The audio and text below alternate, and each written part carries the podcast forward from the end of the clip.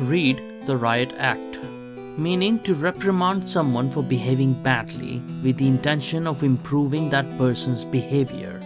An example could be Chris was being too loud in class, so I read him the Riot Act.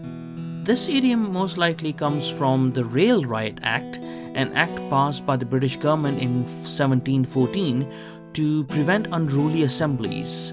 In the 18th century, King George I and the government were fearful of being overthrown by supporters of the previous uh, Stuart dynasty.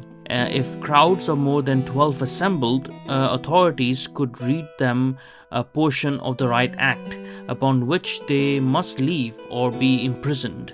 Thus, if someone is behaving in a manner that we find inappropriate, we read them the Riot Act, intending to get the unruly person to stop what they are doing.